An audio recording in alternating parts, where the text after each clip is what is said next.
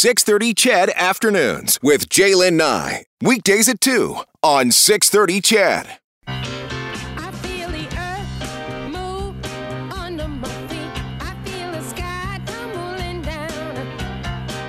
You knew I had to play that, right? And you're welcome because you'll have that stuck in your head for the rest of the day. Did you feel it? Yeah, 4.1 magnitude earthquake rattled parts of the province last night. The shaking started around 9:23 in the evening. Uh, we're told the quake was uh, 37 kilometers northwest of Rocky Mountain House and 10 kilometers deep. People across the province felt it here in Edmonton, Red Deer, even some in Calgary. No damage reported. Hearing from some friends and some uh, listeners this afternoon. Uh, from Rocky Mountain House, who said they didn't feel it, uh, but someone who lives not too far from where I live, out in Devon, says, "Yeah, I felt it. I was sitting in the in the uh, rocking chair or in the La-Z-Boy watching TV, and it was just like a little shake." Let's find out more about earthquakes in this province, in this country, with Taimi Mulder, who is an earthquake seismologist with the Geological Survey of Canada. Taimi, welcome back to the show. Hi, J'lyn. Great song. I had to play it, and yes, I've been singing it all afternoon. That should be that's is that your theme song, Taimi? Taimi? oh, daily. what can you tell us, if anything, about that little quake that uh, has everybody in this province talking today?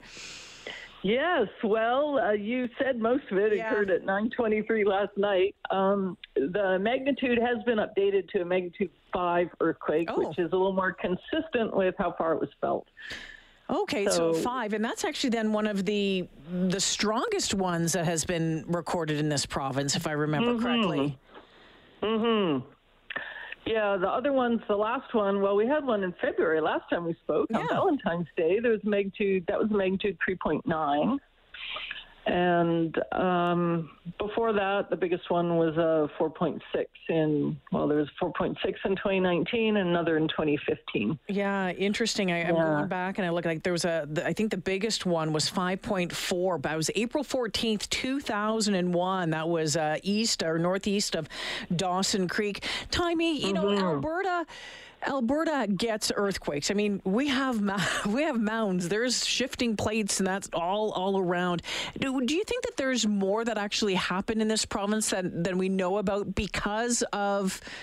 uh, maybe where they're happening and maybe no population, or would any earthquake be recorded by the equipment that um, the Geological Survey of Canada has and other organizations have? A large seismic network is designed at a minimum to record uh, magnitude three and greater Canada wide, and it does a very good job of that. Um, we, in certainly along in the southern part of the Rockies, we we can record things a bit smaller than that. It really just depends where our instrumentation is. If if it's uh, if there's not a lot of instrumentation in a given area, um, then we just don't pick up the earthquakes because the waveforms don't necessarily travel far enough. But we're certainly, or, or we may pick it up, but if we don't get it on enough stations, we can't actually make a location for it. That being said, um, there is fairly good coverage in, in Okay. southern Alberta, and um, most of the tectonic activity that we're seeing, this is not that big a surprise. It's in the foothills of the Rocky Mountains, and that's still an active area. You know, it's not as active as the West Coast, but it still gets events. So, so what is happening in the foothills? I mean, I think you know people have a, a general idea of what causes an, an earthquake, but wh- what's happening in the foothills um, specifically that that triggers these? Oh well, it's it's really due to the stresses on the edge of the plate on the west coast, with the Pacific plate and the Juan de Fuca plate system interacting with the North America plate, and those um, travel across. Those stresses just travel across and travel inland, and as they start to peter out, and wherever you see mountains, they're there because you had earthquakes. Yeah. the whole mountain building process is generates earthquakes. And um, and and it's all residual stresses from what's happening on the edge of the plate as it propagates inland. And it really peters out in the foothills. It and not that there's anything super special right there but that's where it starts Okay. to the seismicity peters out. And then there's not really much tectonic activity in the flatter parts of Alberta. So, what can you what can you learn from from these that happen in the foothills? You know, is will there be would there be a lot of research into into what happened last night? Uh, well, yes, we'll, we're still going to be looking at it over the next week or so. Um, uh, and we do periodically revisit the seismicity in these in these areas. You know, this is now uh, another large event, largish event in this area, and um, we do incorporate that into uh, everything that we do for monitoring earthquakes in Canada goes into the National Building Code of Canada and into building design. And yeah, and so uh, this will certainly be part of the data set that goes into the next release of the, the building code. And I doubt it's going to alter, um, well, we'll see. We'll see if it alters any of the, the seismic hazard and building requirements, but it, that's essentially what we do. Taimi Mulder joining me this afternoon. Uh, Ta- Taimi is an earthquake seismologist with the Geological Survey of Canada. Uh, Taimi, I, over the years, when we've seen some really big earthquakes, you know, um, around the world in North America, there's been there's been talk about you know, being able to predict them and the the work to maybe know when one is when is coming. Where are we on, on that front? Is is that anywhere closer? Is that still a long, long way off?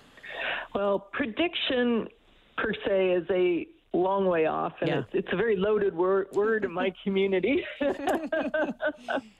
However, what we can do is we can forecast earthquakes, and uh, we can we and we have and that's improving every decade it seems you know we, we can have a geographic region and we can say within this particular geographic region we expect the maximum magnitude to be something like this you know like let's say magnitude 5 and we know that these reoccur at um, maybe 100 100 year intervals or maybe they reoccur on a decadal scale Yeah. you know, like in tens of years. And we're able to forecast that way. We're learning a lot from the Tohoku earthquake, the magnitude 9 in Japan in 2011. And there's active, active research is still going on.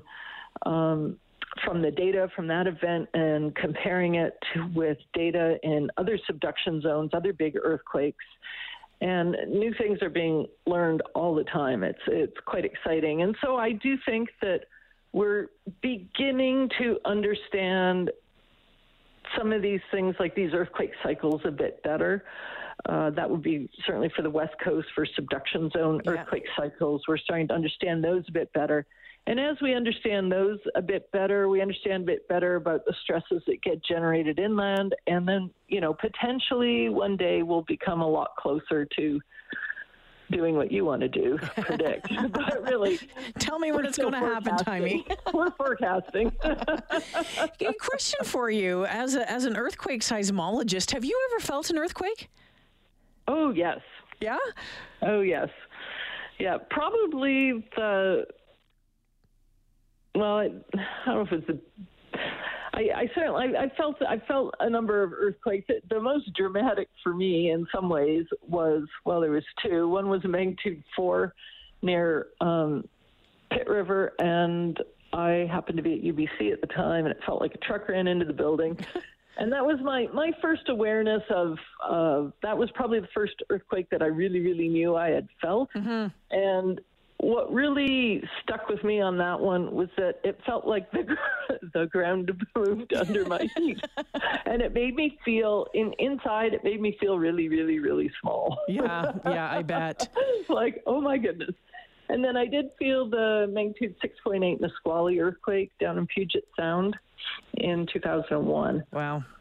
Yeah, and that but that shaking's completely different. That was a longer, sensation because it was a bigger earthquake and it was much further away. Wow. Interesting And stuff. And at that point, I just dreaded it because I knew I was going to have an awful lot of work to do. Fascinating work that you do, though, uh, Taimi, and I sure appreciate you making time whenever we call up and say, "Hey, there's been another one in Alberta. We need to talk about it." Uh, but fascinating stuff, and, I, and I, as I said, I appreciate your time and, and your insights, your expertise. Thanks for this. Thank you very much, J'lyn. It's always a pleasure. Take care, Taimi Mulder. Isn't that the greatest name as well? Taimi Mulder, an earthquake seismologist with the Geological Survey of Canada.